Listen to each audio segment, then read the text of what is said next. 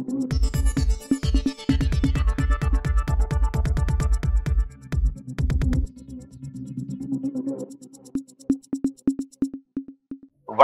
இது news focus Tamil. இந்த நேர்காணலில் நம்முடன் அரசியல் பேச இணைந்திருக்கிறார் மூத்த பத்திரிகையாளர் திரு தராசு ஷியாம் அவர்கள். வணக்கம் சார். வணக்கம் அன்பு. சார் இன்றைக்கு முக்கியமான செய்தி வெளியே இருக்கு. முதல்வர் ஸ்டாலின் அவர்கள் இந்து ஆங்கில நாளிதழுக்கு அவர் ஒரு நேர்காணல் கொடுத்திருக்காரு. அதை பத்தி தான் நான் இப்போ உங்கள்கிட்ட பேசணும்னு நினைக்கிறேன். பல்வேறு விஷயங்கள் அவர் பேசியிருக்காரு அதுல. அவர் அதுல நான் முக்கியமா பேசணும்னு நினைக்கிறது எலெக்ஷன் பத்தி ஸ்டாலின் தெரிவிச்ச கருத்து அப்படிங்கிறதாம் ரெண்டு விதமான கருத்து தெரிவிச்சிருக்கிறாரு. ஒண்ணு என்ன சொல்லியிருக்காருன்னா அந்த வெற்றி பெற்ற மூன்று மாநிலங்கள் இந்தி பேசக்கூடிய அந்த மாநிலங்கள்ல காங்கிரஸ் என்ன தவறு செஞ்சுச்சுன்னு சொல்லியிருக்காரு. அதாவது பாஜகவுக்கு எதிரான அந்த வாக்குகளை ஒருங்கிணைக்கிறதுல காங்கிரஸ் தவறு செஞ்சிருக்கு அப்படிங்கறத ஒன்று குறிப்பிட்டிருக்காரு. இன்னொரு ஒரு கருத்து சொல்லியிருக்காரு. இந்த தேர்தல் முடிவு வரக்கூடிய நாடாளுமன்றத்துல எதிரொலிக்காது அப்படிங்கறத சொல்லியிருக்காரு. எப்படி பாக்குறீங்க? காங்கிரஸ் வியூக தவறு செய்து வருகிறது என்பதை தேர்தலுக்கு முன்பே நம்ம எல்லாம் சொல்லியிருக்கோம். உங்க பேட்டியிலேயே நான் சொல்லியிருக்கேன். என்னன்னா ஆமா ஒரு இந்தியாவிலேயே எல்லா தேர்தலையுமேங்க வெற்றிக்கும் தோல்விக்குமான வித்தியாசம் சில சதவீதம் தான் ஓரிரு சதவீதம். ஒன்றரை சதவீத ஓட்டுல வந்து திமுக ஆட்சியை பறி கொடுத்துருக்கு. போன தடவை வந்து கிட்டத்தட்ட மூணு மூன்றரை சதவீத ஓட்டுல வந்து அதிமுக இங்க ஆட்சியை பறி கொடுத்துருக்கு. ஏன்னா இங்க வந்து பைப்போலார் கண்டஸ்ட் இருக்கும்போது அதனாலதானே நம்ம கூட்டணியில வந்து இவ்வளவு தீவிரம் காட்டுறோம். தமிழ்நாடு கூட்டணி ஆயிரத்தி தொள்ளாயிரத்தி அறுபத்தி ஏழு. அண்ணா காலத்து எங்க கல்லூரி காலத்து கூட்டணி. தமிழ் தேசியம் பேசுற மாப்போசிக்கு ஒரு சீட்டுங்க. அவங்க கிராமணிங்கிற ஒரு கம்யூனிட்டி ஒரு ஓரிரு தொகுதிகளில் தான் அவங்களுக்கு ஓட்டு வங்கி மற்ற தொகுதிகளில் வந்து ஐநூறு ஆயிரம் ஓட்டு. இப்ப எல்லாருமே வந்து அந்த நாடார் கம்யூனிட்டிங்கிற பொது பேனர்ல இருக்காங்க. மாப்போசி பெரிய மேதை செலம்பு செல்வர் தமிழ்நாடு பூராவும் அறியப்பட்டவர் செங்கோல்னு அவரோட பத்திரிக்கைங்க. ரொம்ப புகழ்பெற்ற பத்திரிகை எங்க காலகட்டத்துல. ஆனால் அந்த பார்ட்டியோட பேஸ்ன்னு பாத்தீங்கன்னா ஒண்ணு இருக்காது. அதாவது ஒரு தனி மனித தனி மனிதர்களுக்கு வந்து ரொம்ப செல்வாக்கு இருக்கும் சமுதாயத்துல மரியாதை இருக்கும். அவங்களோட கட்சிக்கான ஓட்டுன்னு பாத்தீங்கன்னா ஒண்ணும் இருக்குது. அப்ப அவங்க தனியா நின்னா ஒண்ணு கூட ஜெயிக்க முடியாது. ஆனா தனியா நின்று அவங்க போட்டி போட்டு ஓட்டை பிரிக்கிறது மூலமா பெரிய கட்சியை தோக்கடிக்க முடியும். ஸ்பாயிலர்னு நம்ம அதை பாலிடிக்ஸ்ல சொல்றோம். சிப்ப ஆயத்தனார் ஐயாவுக்கு ஒரு சீட்டு சபாநாயகர் பதவி மாப்போசி ஐயாவுக்கு அவருக்கு மேலவை தலைவர் பதவி. தேர்தலுக்கு முன்பே அந்த கூட்டணி அமையும் போதே இதெல்லாம் பேசி முடிச்சாச்சு. ராஜாஜியோட சுதந்திர கட்சி பிராமண கட்சி திமுக பிராமண எதிர்ப்பு. ராஜாஜியும் திமுகவோட கை கொடுக்க தயாரா இருந்தாரு. மூதறிஞர் கவர்னர் ஜெனரல் இந்தியாவோட முதல் கவர்னர் ஜெனரல் எவ்வளவு பெரிய ஆளு? திமுகவோட கை கோர்க்க தயாரா இருந்தாரு. திமுகவும் அவரோட கை கோர்க்க தயாரா இருந்தது. ஏன்? காங்கிரஸ் என்கிற அந்த பொது எதிரியை வீழ்த்த வேண்டுங்கிறது தான். அப்போ சின்ன சின்ன ஓட்டு வங்கிகளை ஒருங்கிணைக்க வேண்டியது ரொம்ப முக்கியம். அறுபத்தி ஏழுல நம்ம காட்டின உதாரணம். அது பிறகு தொடர்ந்து அது சக்சஸ்ஃபுல் ஃபார்முலா நீங்க தொடர்ந்து பாத்தீங்கன்னா எனக்கு தெரிஞ்ச ரெண்டாயிரத்தி பதினாலு ஜெயலலிதாமா தனியா போட்டி போட்டது ரெண்டாயிரத்தி பதினாறுல தனியா போட்டி போட்டது. இது தவிர வேற உதாரணமே கிடையாதுங்க. அதே மாதிரி அளவுக்கு அதிகமான சீட்டு கேட்டு தோத்த வரலாறும் இருக்கு. தமிழ்நாட்டிலே இருக்கு. ஆயிரத்தி தொள்ளாயிரத்தி எண்பது. பாராளுமன்ற தேர்தலில் இந்திரா காந்தி பெரிய வெற்றி. இந்திரா காந்தியோட இமேஜ் தான் எல்லாத்துக்கும் காரணங்கிற ஒரு கித்தாப்பு வந்துருச்சு. இங்க காங்கிரஸ் கட்சி அது எம்பி சுப்பிரமணியம்னு அவரு காங்கிரஸ் கட்சியோட மாநிலத்துல இப்போ அழகிரி இருக்கிற மாதிரி. அவரோட உதவியாளர் என்கிட்ட நிருபரா பணியாற்றினார். தலைமை நிருபரா எம்பி சிவஞானம்னு. ரொம்ப அரசியல்ல எல்லாம் ரொம்ப கைதேர்ந்து ஞானம் பெரிய ஞானம் படைத்தவருங்க. எம்பிஎஸ் வந்து சென்ட்ரல இன்ஃபுளுயன்ஸ் பண்ணி நம்ம கைதாங்க ஓங்கி இருக்கு. தமிழ்நாட்டுல ஆட்சிக்கு வருவதற்கு இதுதான் சரியான நேரம். பாதிக்கு பாதி கேளுங்கன்னு சொல்லி நூத்தி பதினேழு சீட்டு காங்கிரஸ் கட்சிக்கு. இன்னொரு நூத்தி பதினேழு சீட்டு திமுகவுக்கு. இந்த கூட்டணிக்கு கலைஞர் வந்து ரொம்ப வேண்டாம் வெறுப்பா சம்மதிச்சு ரெண்டு பேரும் சேர்ந்து தோத்தாங்க. தேர்தல் முடிஞ்ச பிறகு கலைஞர் சொன்னாரு இது எலி தவளை கூட்டணி ஒண்ணு வந்து தரைக்கு இழுத்துச்சு இன்னொன்னு தண்ணிக்கு இழுத்துச்சு ரெண்டு பேருமே தோத்தோம். முதல்ல இருந்தே இது பொருந்தா கூட்டணி தான். எல்லாத்துக்கும் காரணம் எம்பி சுப்பிரமணியம். எம்பி சுப்பிரமணியம் எம்ஜிஆரின் கை குருவி. கை கருவி இல்ல கை குருவின்னு அவர் ஒரு முரசொலியில கற்று எழுதினாருங்க. இதெல்லாம் எண்பது வரலாறு. எதுக்கு நான் சொல்ல வரேன்னா வெற்றி வரும்போது ரொம்ப மிதப்பாகி தங்களோட பலத்துக்கு அதிகமான சீட்டுகளை பெற்று தோக்கிறது. இதுவும் இந்த கூட்டணிகள்ல நம்ம பாக்குறோம்.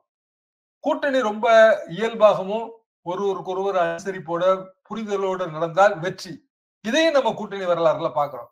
இப்ப இந்தியா கூட்டணியோட மூணு மாநில தோ தேர்தல் தோல்விக்கு முதலமைச்சர் புள்ளிவரத்தோடு சொல்றாரு. ராஜஸ்தான்ல இவ்வளவுதான் ஓட்டு சதவீத வித்தியாசம். மத்திய பிரதேசம் மட்டும்தான் கொஞ்சம் கூட. இதுல வந்து சத்தீஸ்கர்ல ரொம்ப குறைவு. ஆறு லட்சம் தான் மொத்தமே ஓட்டு வித்தியாசம். ஒரு உள்ளூர் கட்சிகளை அனுசரித்து போயிருந்தா வெற்றி கிடைச்சிருக்கும் ரொம்ப சரி. சத்தீஸ்கர்ல வந்து இவங்க ட்ரைபல் பெல்ட் பூரா வந்து காங்கிரஸ் ஜெயிக்க வேண்டியது எல்லாம் பிஜேபி ஜெயிச்சது. எப்படி? லோக்கல் பார்ட்டி ட்ரைபல் பார்ட்டிக்கு இவங்க வந்து அலையன்ஸ்ல இடமே கொடுக்கல. காங்கிரஸ் கட்சி ரொம்ப மிதப்பா செயல்படுச்சு. இது இது இப்படிலாம் மிதப்பா இருக்காங்கன்னு சொல்லியாச்சு. சமாஜ்வாதி சமாஜ்வாதிட்ட பாராமுகம் காட்டினார்கள் மத்திய பிரதேசத்துல. இல்லையா? இதெல்லாம் தேர்தலுக்கு முந்தைய அனலைஸ் பண்ண விஷயம்தான். தோத்தாச்சு. முதலமைச்சர் என்ன சொல்றாருன்னா தோல்வியிலிருந்து பாடம் கற்றுக்கொண்டோம்னு சொல்றாரு. எந்த இடத்துல இந்த பேட்டி முக்கியத்துவம் பெறுதுன்னா இன்னும் ரெண்டு மூணு நாள்ல பத்தொன்பதாம் தேதி இந்தியா கூட்டணியோட கூட்டம் நடைபெற இருக்கு. அதுல வந்து தொகுதி பங்கீடு அப்புறம் காமன் மினிமம் ப்ரோக்ராம் எல்லாம் வந்து முடிவு செய்யணும். இந்த நேரத்துல டைம் பண்ணி தான் இந்த பேட்டி கொடுத்திருக்காரு. It is politically well timed இன்னைக்கு எல்லா டிவிகள்லயும் ஓடிட்டு இருக்கு. தமிழ் டிவிகள் ஓடுது ஆங்கில டிவிகள்லயும் ஓடுது. அப்போ இந்தியா கூட்டணியில் இருக்கிற கட்சிகளுக்கு அங்க போய் அட்வைஸ் கொடுக்காம இங்க இருந்தே வந்து தன்னோட எண்ணம் என்ன என்பதை அவர் வெளிக்காட்டி விட்டார். அனைவருக்கும் தெரிந்த உத்தி தான். இதுல இருந்து பாடம் கற்றுக்கொண்டோம்னு அவர் சொல்றாரு. அவர் காங்கிரஸ் கட்சியை தனிப்பட்ட முறையில் குற்றம் சாட்டல பாடம் கற்றுக்கொண்டோம் அப்படின்னு புளூரல்ல சொல்றாரு. பன்மையில சொல்றாரு. கற்றுக்கொண்டார்களாங்கிறத நம்ம பத்தொன்பதாம் தேதி தான் தெரிஞ்சுக்க முடியும். இப்ப இந்த விஷயத்துல அதாவது ஸ்டாலின் குறிப்பிடுறாரு வாக்கு வித்தியாசம் எவ்வளவு எவ்வளவு ஷேர்ஸ் ஆச்சு அப்படிங்கறது அந்த விஷயத்துக்கு போறாரு. இப்ப மூத்த பத்திரிகையாளர் ஒரு மணி சார் என்ன குறிப்பிடாரு அப்படின்னா தோல்வி அடைஞ்சா நம்ம அதை பத்தி பேசுறோம். வெற்றி பெற்றா நம்ம வந்து பெற்ற வெற்றி கர்நாடகா நம்ம பெரிய வெற்றி பெற்றோம்னு பேசுறோம். ஆனா கர்நாடகா இழந்தது வாக்குகள் ஃபுல்லாக வந்து பாஜக இலக்கில. அங்க வந்து மதச்சார்பற்ற ஜனதா தளம் தான் இழந்தது. நம்ம அதை பத்தி பேசவில்லை. அன்னைக்கு பெரிய வெற்றி அப்படின்ற மாதிரி அதை பேசிட்டு இருக்கோம். இப்ப அவர் இன்னொரு விஷயத்தை குறிப்பிடுறாரு. இன்றைக்கு பாத்தீங்கன்னா கடந்த நாடாளுமன்ற தேர்தலில் காங்கிரஸ் பெற்ற வாக்குகள்ங்கிறது கிட்டத்தட்ட காங்கிரஸ் விட இரண்டு மடங்கு பாஜக கூடுதலா வாக்கு பெற்றிருந்துச்சு. ஆனா அவங்க பெற்றிருந்த தொகுதியில் பாத்தீங்கன்னா முன்னூறுக்கும் மேற்பட்ட தொகுதியில் பெற்றிருக்கு. இங்க வந்து அறுபது தொகுதி கூட பெறல. அந்த அளவுக்கு தான் காங்கிரஸ் இருக்கு. இப்ப இந்த விஷயங்கள்லாம் இருக்கும்போது நம்ம வந்து இன்னமும் திரும்ப திரும்ப அந்த வாக்கு வித்தியாசம் பேசக்கூடாது. வெற்றி பெறதான் முக்கியம். ஏன்னா ஃபர்ஸ்ட் போலிங் சிஸ்டத்துல இருக்கும் அப்படின்ற விஷயத்தை ரொம்ப அழுத்தமா குறிப்பிடாரு அந்த கருத்தை எப்படி பாக்குறீங்க சார் இல்ல கரெக்டு தான். ஃபர்ஸ்ட் பாஸ்ட் போஸ்ட் சிஸ்டத்துல முப்பது சதவீத ஓட்டு வாங்கினா கூட ஜெயிக்க முடியும். ஆயிரத்தி தொள்ளாயிரத்தி எழுபத்தி ஏழு எம்ஜிஆரே உதாரணம். வெறும் முப்பது சதவீத ஓட்டு தான். ஆனா அதுக்கு எதிர் ஓட்டு இருக்கு இல்லைங்களா? அதுவும் ஈக்குவலா பெரியணும். அப்ப வந்து வடிவேலு ஐயா தலைமையில ஜனதா இருந்துச்சு. அறுபத்தி எழுபத்தி ஏழுல. அது பதினாறு சதவீத ஓட்டு வாங்கி இருந்தது ரெண்டாயிரத்தி பதினாலுல ஜெயலலிதா அம்மா தனியா போட்டி போட்டு ஜெயிச்சிட்டோம்னு எல்லாரும் நினைக்கிறாங்கல்ல? எப்படி ஜெயிச்சாங்க? எப்படி ஜெயிச்சாங்கன்னா அவங்களுக்கு எதிராக போட்டி போட்ட அணியில ஒரு அணி பிஜேபி அணி அது பதினெட்டு சதவீத ஓட்டு வாங்கி இருந்தது நாலு முனை போட்டியில மிச்ச மூணு அணிகளும் வந்து ஒரு பத்து சதவீதத்துக்கு மேல ஓட்டு வாங்கினா தான் ஒரு கட்சி வந்து தனியா போட்டி போட்டு ஜெயிக்க முடியும். இப்ப கர்நாடக தேர்தல்ல காங்கிரஸ் கட்சி ஜெயிச்சது பெரிய வரலாற்று வெற்றின்னு பேசப்பட்டது.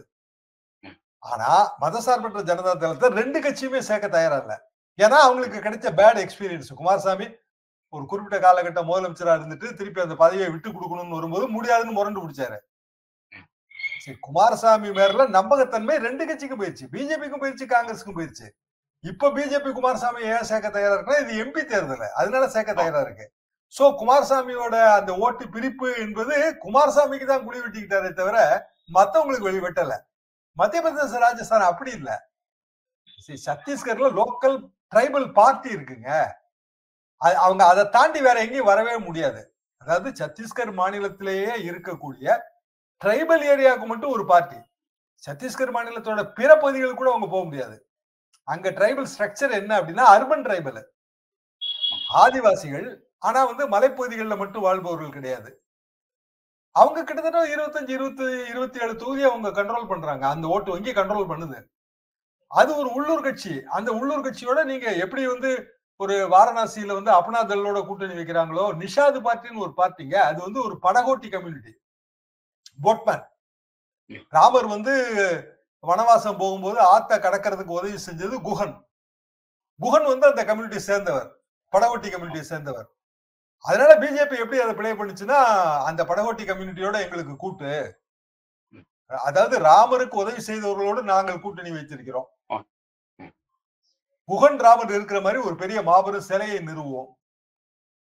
இதுக்கு காங்கிரஸ் கட்சியோட சவால் என்னன்னா எங்களுக்கு யாரோடையும் கூட்டணி தேவையில்லை. நாங்க தனியாவே ஜெயிச்சிருவோம். எங்க நாங்க வந்து மக்கள் நல பணிகள் நிறைய செஞ்சிருக்கிறோம். சத்தீஸ்கர்ல எங்களுக்கு செல்வாக்கு இருக்கு. இதுதான் அவங்க சத்தீஸ்கர்ல கடைபிடித்த உத்தி. மணி சொல்றதுல உள்ள பேசிக் டிஃபரன்ஸா நான் பாக்குறது இதுதான். அதாவது நீங்க உள்ளூர் கட்சி இப்போ இல்லை நம்ம ஊரே எடுத்துக்கோமே திருமாவளவன் திருமாவளவனோட ஓட்டு ஒரு குறிப்பிட்ட பகுதியில் தானே இருக்கு. உதாரணமா. சிதம்பரம் காட்டுமன்னார் கோவில். இப்படியான ஒரு சின்ன பகுதி தான் அது. ஆனாலும் அவருக்கு வந்து நம்ம ஒரு கூட்டணியில இடம் கொடுத்து ஒரு கௌரவமான சீட்டு கொடுக்குறாங்க. பாட்டாளி மக்கள் கட்சியை எடுத்துக்கோமே.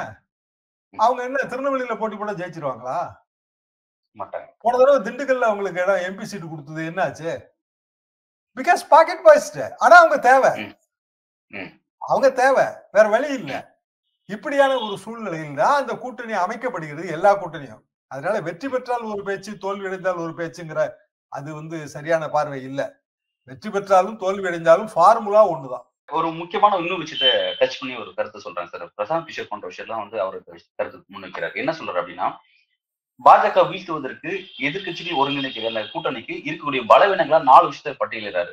ஒண்ணு வந்து ஆர்கனைசேஷன் ஸ்ட்ரக்சர் அமைப்போட கட்டுமானம் பிறகு அந்த அமைப்புக்கான பொருளாதார கட்டுமானங்கிறதுல பாஜக ரொம்ப வலுவா இருக்கு அப்படின்னு இருக்கிறாரு. ரெண்டாவது நியோ லிபரலிசம் அப்படிங்கிற மாதிரி இந்தியாவோட பிம்பத்தை வேற லெவல்ல கொண்டு போயிட்டாங்க. புதிய இந்தியா பிறந்து விட்டது ஜி டுவெண்ட்டி மாநாடு விஸ்வகுரு அப்படிங்கிற மாதிரிலாம் சொல்லி இந்தியாவே வந்து உலகத்துக்கே தலைமை தாங்குது அப்படிங்கிற ஒரு பாலிடிக்ஸை மக்கள்கிட்ட கொண்டு போயிருக்காங்க அப்படிங்கிறது. அடுத்ததா வந்து ஒரு வளர்ச்சி திட்டம் அப்படிங்கிற விஷயத்த டைரக்ட் பெனிஃபிஷியர்னு சொல்லிட்டு சில மக்களுக்கு கிராமத்துல இருக்கிற மக்களுக்கு சில விஷயம் கொண்டு போய் சேர்த்திருக்காங்க. குறைவு குறைவுதான். ஆனா மக்கள்கிட்ட கொண்டு போய் சேர்த்துட்டாங்க அப்படிங்கிற ஒரு விஷயம். நாலாவது என்னது? அந்த ஐடியாலஜி இந்துத்துவ ஐடியாலஜி இதெல்லாம் தான் உங்களுக்கு ரொம்ப பலமா இருக்கு. இது அப்படியே இந்த பக்கத்துல அவ்வளவு வீக்கா இருக்குன்னு குறிப்பிடறாங்க. இதை சரி பண்ணா மட்டும்தான் இவங்களால வந்து ஈக்குவல் ஈக்குவல் போட்டி போட முடியும் அப்படின்னு குறிப்பிடறாரு. இது எப்படி பாக்கு மத்திய பிரதேசத்துல காங்கிரஸ் கட்சியோட இந்துத்துவ ஐடியாலஜி குறைஞ்சதுன்னு நினைக்கிறீங்களா? மாட்டு சாப்பிட்டு சாப்பிட்டு- இந்துத்துவா சி நிச்சயமா வந்துங்க பிஜேபி ஒரு இந்துத்துவ பாலிசி வச்சிருக்குன்னா மத்திய பிரதேசத்துல காங்கிரஸும் அதே பாலிசி தான் வச்சிருக்கு. மாட்டு சாணம் கிலோ ரெண்டு ரூபாய்க்கு கவர்மெண்ட் ப்ரொக்யூர்மெண்ட் அது காங்கிரஸ் வாக்குறுதி. ஓகேயா? ராமர் வனவாசம் போன இடத்துல எல்லாம் திருக்கோவில் கட்டுவோம். காங்கிரஸ் வாக்குறுதி. கிராமத்துக்கு ஒரு கோஷாலா. காங்கிரஸ் வாக்குறுதி பொதுப்படியா பார்த்தா எல்லாம் பிஜேபி வாக்குறுதி மாதிரி தெரியும். காங்கிரஸ் கட்சி அதுதான் செஞ்சதுன்ற. சரி இதுல வந்துங்க ஒரு நல்ல உதாரணம் நம்மகிட்ட இருக்கு. பணமே தேவையில்லை. எந்த ஒருங்கிணைப்பும் தேவையில்லை. காமன் மினிமம் ப்ரோக்ராம் கூட தேவையில்லை. ஆனால் ஒருவர் ஒரு ஒரு பெரிய எதிரியை எதிர்த்து ஒரே ஒரு வேட்பாளர் நிறுத்தினால் ஜெயிக்க முடியும். என்ன உதாரணம் சொல்லுங்க? இந்திய அரசியல்ல நம்ம சமீபத்துல பார்த்தது. எழுபத்தி ஏழுல இந்திரா காந்தி அம்மா எல்லாத்தையும் தூக்கி போட்டு உள்ள போட்டு மிதி மிதின்னு மிதிச்சுட்டு எமர்ஜென்சி ரூல் திடீர்னு எமர்ஜென்சி விட்ரா பண்ணிட்டு அடுத்த ஓரிரு மாதத்துக்குள்ள தேர்தல்.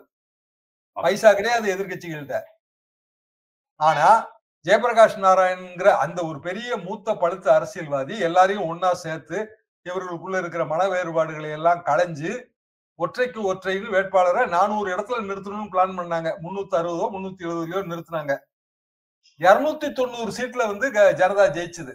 அந்த எக்ஸ்பெரிமெண்ட் ஃபெயிலியர் ஆனா அந்த. சூத்திரம் சக்சஸ் அப்போ எதுவுமே தேவையில்லை. சரி பிரசாந்த் கிஷோர் சொல்றதோ இல்ல மணிஷா சொல்றதோ எனக்கு மாற்று கருத்தெல்லாம் கிடையாது. ஆனால் Okay. அப்படியான மாறுதல்களை செய்வதற்கான கால அவகாசம் இல்ல. இன்னும் ஒரு. அடிப்படை கட்டமைப்பை வளர்க்க வேண்டும். வளர்த்துக்குங்க. யார் வேணாம்னு சொன்னா நல்லா வளர்த்துக்குங்க. எப்போ வளர்ப்பீங்க? ஒரு வருஷம் ஆகுமா? அஞ்சு வருஷம் ஆகுமா? ரெண்டு மாசத்துல தேர்தல் வருதுங்க. இப்ப. போய் அடிப்படை கட்டமைப்பை எல்லாம் பேசிட்டு இருந்தோம்னா எப்படி வேலைக்கு ஆகும்? சரி election is knocking at your door இருக்கிற கட்டமைப்பு என்னவோ அதை தான் நீங்க செய்ய முடியும். காங்கிரஸ் கட்சி இருக்கிறதுல சுகவாசி கட்சி. அவங்க இனிமே எங்க கட்டமைப்புல மாத்த முடியும்? தமிழ்நாட்டுல அறுபத்தி ஏழுல தோத்து போனாங்க. என்ன? மூப்பனார் வந்து எண்பத்தி ஒன்பதுல ஒரு முயற்சி பண்ணி இருபத்தாறு சீட்டு எம்எல்ஏ சீட்டு தனியா நின்று ஜெயிச்சாரு. இது ராஜீவ் காந்தியோட கரிஸ்மா இருந்துச்சு. எண்பத்தி ஒன்பது பிறகு இன்னி வரைக்கும் காங்கிரஸ் கட்சி என்ன வளர்ச்சி கொடுத்துருக்கு? என்ன அடிப்படை கட்டுமானத்தை என்ன வளர்த்திருக்காங்க? என்னோட கேள்வி அதுதான். See party is built on cadre. மாற்று கருத்து கிடையாது வசீகரமான ஒரு தலைவர் வேணும். மாற்று கருத்து கிடையாது. ஆனா அது தேசிய கட்சிகளுக்கு இப்போது பாசிபிளா குறிப்பா காங்கிரஸ் கட்சிக்கு. அது இல்லாத இந்த நேரத்துல பாசிபிள் இல்ல ஒரு- பிரசாந்த் கிஷோர் அவர் உள்நோக்கத்தோட பேசுவார் எப்பவுமே. அது வந்து வெறும் உள்நோக்கம் தான் அப்படின்னு சொல்லிட்டு நம்ம அது கடந்து போயிடலாம். மத்த அதுல இருக்க விஷயங்கள் நம்ம சரி பண்ணிக்க வேண்டாமா அப்படின்ற இலவசமா கிடைக்கிறது ஆலோசனை ஒண்ணுதான் அன்பு. ஆல்வேஸ் அட்வைஸ் இஸ் ஃப்ரீ பைசா கொடுக்க வேண்டாம் நீங்க. அது மாதிரி சொல்லிட்டே போயிட்டே இருக்கலாம். எது பிராக்டிக்கல். பிராக்டிகாலிட்டி என்ன அப்படின்னா வந்து அனைவருமா சேர்ந்து எல்லாரும் எல்லா டிஃபரன்ஸ் ஆஃப் ஒப்பீனியனும் கலைஞ்சு தொகுதி பங்கீட முடிவு பண்ணி நானூறு இடத்துல பிஜேபிக்கு எதிராக ஒரு வேட்பாளர் நிறுத்தினா கண்டிப்பா ஜெயிச்சிடலாம். சார் இப்ப பாஜக வந்து இன்னொரு விஷயத்த சொல்றாங்க. இப்ப ஐந்து மாநில தேர்தல் காங்கிரஸ் தோத்ததுக்கு காரணம் அவங்களால வந்து போதிய அளவுல பணத்தை செலவு பண்ண முடியல அப்படிங்கறது ஒரு காரணம் சொல்றாங்க. அப்படிங்கிற பட்சத்துல அதைத்தாங்க பாஜக சொல்றேன் வந்து எழுபத்தி எழுபத்தி எல்லாம் பத்து பைசா இல்லாம தாங்க ஜெயிச்சது. ஓகே. அந்த விஷயம் இப்போ அப்படியே பொருந்தும். மக்களிடம் கோபம் இருந்தால் சாத்தியம். அப்படி இல்லைன்னா மக்கள்கிட்ட கோபம் இல்லைன்னு அர்த்தம். ஓகே. மக்கள்கிட்ட கோவப்படுற பாஜக அளவுக்கு பாஜக பெரிய அசுரன். அ, பகாசுரன் மோசமான அரக்கன் நீங்க சித்தரிக்கிறீங்க. ரைட்டா அது உண்மைன்னா அதாவது தமிழ்நாட்டுல ஓட்டு அதை விட்டுருங்க. தமிழ்நாடு பாலிடிக்ஸ் நமக்கு நல்ல தெள்ள தெளிவா தெரியும். வட இந்திய பாலிடிக்ஸ் நம்ம படிக்கிறது தான். அது யாரா இருந்தாலும் சரிதான் பிரசாந்த் கிஷோருக்குனாப்புல தமிழ்நாடு பாலிடிக்ஸ் ஒன்றும் தெரிய போறது கிடையாது. அது பட் படிக்கிறது திமுக அவரு என்ன பிராமிஸ் திமுகவுக்கு? இருநூறு தொகுதி ஜெயிக்கணும்னாரு திமுக நானூத்தி லட்சம் கோடி ரூபாய் செலவு பண்ணி பிரசாந்த் கிஷோர் அட்வைசரா போட்டு அந்த கடைசி வீடியோ ஞாபகம் இருக்கா உங்களுக்கு? அதாவது தேர்தல் வாக்குப்பதிவு எல்லாம் முடிஞ்ச உடனே அந்த வார் ரூம்குள்ள அப்போ மு க ஸ்டாலின் அப்போ முதலமைச்சர் ஆள போவாரு. எல்லா எல்லாரும் அங்க இருந்தவங்க எல்லாம் எந்திரிச்சு கை தட்டுவாங்க. இருநூறு தொகுதிகளில் வெற்றினாங்க எவ்வளவு கடைசியில கிடைச்சது? ஏன் வந்து அதிமுக இவ்வளவு அதிகமான இடம் பெற்றது? அதிமுக நியாயமா பார்த்தா இருபது இடத்துக்குள்ள ரெஸ்ட்ரிக்ட் ஆயிருக்கணும்ல? எழுபது இடம் எழுபத்தாறு இடமோ எழுபத்தேழு இடமோ எல்லாம் வந்துச்சு அந்த கூட்டணி சரி ஓட்டு சதவீதம் எவ்வளவு? Difference two point eight three percent அப்ப பிரசாந்த் கிஷோரோட கணிப்பு அவரோட ஒர்க் வியூகம் ஃபெயிலியர் அது ஏன் வெற்றி மாதிரி தெரியுதுன்னா ஆட்சி மாற்றம் ஏற்படுறதுனால வெற்றி மாதிரி தெரியுது. ஓகே மற்றபடி அது அவர் அந்த விஷயத்துல நம்ம டீப்பா போய் பார்க்க சொல்லுங்க அன்பு. போன தடவை ரெண்டாயிரத்தி இருபத்தி ஒண்ணு தேர்தல் எல்லாரும் அனலைஸ் பண்ணிருக்கோம்ல. இருநூறு தொகுதின்னு சொன்னோமா இல்லையா. ஜெயிச்சுதா இருநூறு தொகுதி வேண்டாம். நூத்தி தொண்ணூத்தஞ்சு. நூத்தி தொண்ணூறு நூத்தி எண்பது. நூத்தி எண்பத்தஞ்சு இல்லையே அதிமுக வந்து எழுபதுக்கு மேல இல்ல போகுது. திமுகவே உண்மையாவே ஆட்சியை பிடிச்சதே வந்து ரொம்ப சொற்ப ஓட்டு வித்தியாசத்துல பர்சன்டேஜ்ல குறைவுது. ஆமா பர்சன்டேஜ்ல ரொம்ப குறைவு குறைவு இல்லையா? அப்ப என்ன வியூகம்னு நான் கேக்குறேன். சரி தேர்தல் விற்பனர் அகில இந்திய அளவுல வந்து பெரிய வியூக நிபுணர். அவருக்கு வந்து அத்தனை நூறு கோடி ரூபாய் செலவு பண்றோம். என்ன கிடைச்சது? பேஸ்புக்லயும் ட்விட்டர்லயும் வந்து போட்டாலே ஜெயிச்சிருமா? அது எப்படி முடியும்? சார் அப்ப இன்- இன்றைக்கு வந்து இந்த ஸ்ட்ராட்டஜி வந்து எல்லா கட்சிகளும் பின்பற்றாங்க எல்லா ஸ்டேட்ஸ்லயுமே இந்த மாதிரியான நமக்கான ஒரு அதாவது சோசியல் மீடியாவை நம்ம புறக்கணிக்க முடியாது. எல்லா ஸ்டேட்லயும் பின்பற்றோம் கரெக்ட் தான். அது அது அதுல அது வந்து இன்னைக்கு ஒரு உத்தி அந்த காலத்துல நாங்க ம். போஸ்டர் அடிச்ச மாதிரி நோட்டீஸ் அடிச்ச மாதிரி இன்னைக்கு. சோசியல் மீடியா போஸ்டிங் அதுல உத்தி அது ரைட் அதை விட்டுருவோம். உத்தி தான். அது மட்டுமே வெற்றிக்கு காரணம் இல்ல.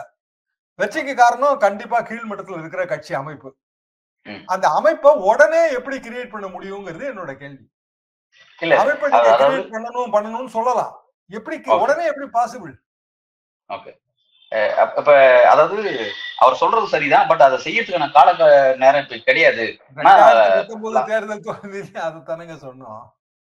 ரெண்டாயிரத்தி பத்தொன்பது தேர்தல் அனாலிசிஸ் எனக்கு நல்ல ஞாபகம் இருக்கு. பிஜேபி வந்து ஆட்சிக்கே வர முடியாது. அப்படியே வந்தாலும் மெஜாரிட்டி கவர்மெண்டா இருக்காது. 250 சீட்டு தான் வருங்கிறது தான் அப்போ ப்ரொஜெக்ஷன் அதுதான். முன்னூறுக்கும் மேல வந்தாங்க. மிருக ஒரு பெரிய மிருகபல மெஜாரிட்டியோட வந்தாங்க. எப்படி? எப்படின்னா இப்படிதான். சரி பிஜேபி வந்து தேர்தல் மிஷினரியை தேர்தல் முடிஞ்ச உடனே தயார் பண்ண ஆரம்பிச்சோம் இன்னும் சொல்ல போனா அடுத்த தேர்தலுக்கு இன்னொரு டீம் அங்க வேலை பார்த்துட்டு இருக்கோம். அதெல்லாம் சரிதான். பிஜேபி வந்து ஆல் பவர்ஃபுல் அது வந்து தேர்தல் மிஷினரியை சரியா வச்சிருக்கு. கீழே கட்டமைப்பு இருக்கு. ஆர்எஸ்எஸ் ஓட பேக்ரவுண்ட் இருக்கு. எல்லாம் சரிதான். எல்லாத்தையும் சேர்த்து வந்து அவங்க எவ்வளவு சதவீதம் ஓட்டு வாங்குறாங்கன்னா முப்பத்தஞ்சுல இருந்து நாற்பது சதவீதம். அவ்வளவுதானே? அப்போ. உங்களோட ஒற்றை நோக்கம் என்னவா இருக்க முடியும்? நாற்பதுக்கு மேல நாற்பத்தி ரெண்டோ நாற்பத்தஞ்சோ வாங்குறது தானே இதே ஃபர்ஸ்ட் பாஸ்ட் போஸ்ட் ஓட்டை தான் நான் கம்பேர் பண்றேன். ஓகே நாற்பது சதவீதம் பிஜேபி வாங்கட்டுங்க. நீங்க நாற்பத்தி மூணு வாங்கணும்ல நாற்பத்தி அஞ்சு வாங்கணும்ல இப்ப நாற்பத்தஞ்சு வாங்குறதுக்கான வழி என்ன? ஆன்டி பிஜேபி ஓட்ட ஒருமுனைப்படுத்துறது. அதானே முதலமைச்சரோட பேட்டி. அது தெளிவா முதல்வர் சொல்றது தெளிவா இருக்கு அது ஒன்றும் பிரச்சனை இல்லை. இப்ப என்னன்னா இந்தியா கூட்டணி மோடியை வீழ்த்துவதற்கு எந்த இடத்துல பலவீனப்பட்டிருக்காங்க அப்படிங்கிற விஷயத்த டிஸ்கஸ் பண்ண வேண்டியது இருக்கு. அந்த விஷயங்களை பேசும்பொழுது இப்ப நீங்க குறிப்பிட்ட மாதிரி எழுபத்தி ஏழுல பின்பற்ற அதே ஜெயபிரகாஷ் நாராயண் பின்பற்ற அதே ஸ்ட்ராட்டஜி இப்ப பின்பற்ற மட்டும் போதும். புதுசா வேற எதுவும் ட்ரை பண்ண வேண்டாம் அப்படிங்கறதா உங்களோட கருத்தா இருக்கா சார்? வேற வழி இல்லைன்றானா அப்பப்போ சில பொலிட்டிக்கல் இன்சிடென்ட் கிடைக்கும் அதை வந்து கட்சிகள் பயன்படுத்தும். இப்போ உதாரணமா பார்லிமெண்ட் புகையை வீச்சு போராட்டம் இதெல்லாம் பயன்படுத்திக்குவாங்க.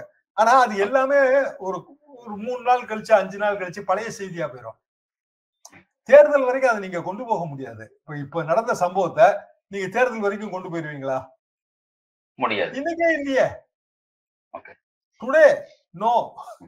இன்னைக்கே இல்லையே. இல்ல, காரணம் செய்தியோட நேச்சரே அதுதான்.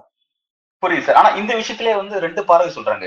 ஒண்ணு அப்படி ஒரு சம்பவம் நடந்தது பாதுகாப்பு குறைபாடு ஒண்ணு. ரெண்டாவது அந்த சம்பவம் இல்ல. பாதுகாப்பு குறைபாடெல்லாம் வேற மேட்டர் அதெல்லாம் எக்ஸ்பர்ட் பேச வேண்டிய மேட்டர் வாக்கு. அரசியலுக்கு அது பயன்படுமா? பயன்படாதா? இதான் என் கேள்வி. பயன்படாதது. அவ்வளவுதான். என்ன காரணம்னா பொதுவாகவே வந்து மக்களுக்கு இருக்கிற மறதி. நம்ம ஞாபகப்படுத்திட்டே இருப்போம். அதெல்லாம் சரிதான். ஆனா கூட்டணி அரசியல் ஒரே வேட்பாளரை ஒற்றை வேட்பாளரை நிறுத்துவது இதெல்லாம் காலங்காலமா நிரூபிக்கப்பட்ட ஒரு ஃபார்முலா அதாவது நீங்க பல நேரங்களில் குறிப்பிட்டிருக்கீங்க. இந்த மாதிரி வந்து பாஜக வீழ்த்துவதற்கு முன்னூறுல இருந்து நானூறு தொகுதி ஒற்றை குற்ற வேட்பாளர் நிப்பாட்டணும்னு சொல்லி சொல்றீங்க. கூட்டணி அமைக்கிறதே அந்த ஒரு கிளாரிட்டி அந்த ஒரு புரிதலுக்காக அமைக்கிறாங்க. அப்படி அமைக்கும் போது அவங்களுக்கு அது தெரியாத? நம்ம அந்த தவறை செஞ்சிருவாங்க அவங்க? ஏன் திரும்ப திரும்ப நம்ம ப்ராப்ளம்னா அந்த தேசிய கட்சிகளோட பிரச்சனை தான். இப்போ ஒற்றை ஒற்றை ஒரே வேட்பாளர் தான் நிறுத்தணும். கேரளால சாத்தியமா? கேரளால எதிர்கட்சிகள் ரெண்டுமே ஒரே இதுல எதிர்- எதிர்க்கட்சி மாநில எதிர்கட்சிகள் பட் இந்திய கூட்டணி ஒரு- ஒரு இதுல இருக்காங்க. அது கொஞ்சம் வாய்ப்பு குறைவு. இதுல சாத்தியமா? இன்றைக்கு இருக்கிற நிலைமையில தெலுங்கானால சாத்தியமா? தெலுங்கானால இப்போ அது சிக்கலா தான் மாறி இருக்கு. தமிழ்நாட்டுல காங்கிரஸ் வீக்கா இருக்கு. அதனால ஓகே. கொடுக்குற Okay. வாங்குவாங்க அது வேற விஷயம். அப்போ நமக்கு தெரிஞ்சே வந்து இப்ப கர்நாடகாலே சாத்தியம் இல்ல. காரணம் வந்து மதசார்பற்ற ஜனதா அதெல்லாம் என்ன முடிவு எடுக்க போகுது நமக்கு தெரியாது. தேவகவுடாவே அங்க கட்சி விட்டு தூக்கிட்டாங்க. ஒரு குரூப் முன்னாள் பிரதமரே கட்சி விட்டு தூக்கிட்டாங்க. எதுக்கு நான் சொல்ல வர்றாங்க இந்தியா ரொம்ப பெரிய நாடு. மாநிலத்துக்கு மாநிலம் அபிலாஷைகள் வேற அரசியல் வேற. ஆனா ஒட்டுமொத்தமா ஒரு ஃபார்முலா வகுக்கணும் அப்படின்னா ரொம்ப சிம்பிளான ஃபார்முலா ஒரே வேட்பாளர் நிறுத்துறது தான் அதுக்கான புரிதல் விட்டு கொடுத்தல் எல்லாமே வந்து எல்லா கட்சிகளும் அதை அவர் தெளிவாக சொல்றாரு இன்னைக்கு. காங்கிரஸ் கட்சிக்கு மட்டுமான மெசேஜ் இல்ல. எல்லா கட்சிகளுக்குமான ஒரு மெசேஜ் தான் இது. அப்போ கட்டமைப்பை மேம்படுத்துதல் பிஜேபிக்கு எதிராக ஒரு மாபெரும் பொருளாதார அஜெண்டாவை கிரியேட் பண்ணுதல் இதெல்லாம் செய்ய வேண்டியதுதான். எக்ஸ்பர்ட் இது. சிதம்பரம் தலைமையில ஒரு கமிட்டியை போட்டு அவங்க வந்து ஐந்து சதவீதமாக இருக்கிற பொருளாதாரத்தை ஐந்து புள்ளி ஏழு ஐந்து சதவீதமாக உயர்த்துவோம். யாருக்கு இது தெரியும்? சரி நீங்க வெறும் புள்ளி விவரம் மட்டுமே கொடுத்தீங்கன்னா ஜனங்களோட இமேஜினேஷனை எப்படி எடுப்பீங்க. இன்னைக்கு நம்ம தேர்தலே எடுத்துக்கோமே நம்ம நம்ம தமிழ்நாட்டு தேர்தல்கள் பல தேர்தலை எடுத்துக்கங்க மக்கள் என்ன பேசுறாங்க? கோஆபரேட்டிவ் பேங்க் லோனை தள்ளுபடி பண்றான்னு அவன் சொல்றான் நீ என்ன சொல்ற? இதானே கேள்வி ஏயா லோன் வாங்குறது அது கட்டுறதுக்கு தானே தள்ளுபடி பண்ணுவியா பண்ண மாட்டியா? ஓகே. அவன் சொல்றான் கூட்டுறவு சங்க கடன்? தள்ளுபடி. நீ என்ன சொல்ற. அவன் சொல்றான் எல்லாருக்கும் லேப்டாப்னு நீ என்ன சொல்ற. இப்படித்தானே போகுது இங்க. இது எல்லாம் இப்போ நான் தமிழ்நாடுன்னு இல்ல. நீங்க இந்தியா முழுவதும் இதை நீங்க பார்க்கலாம்.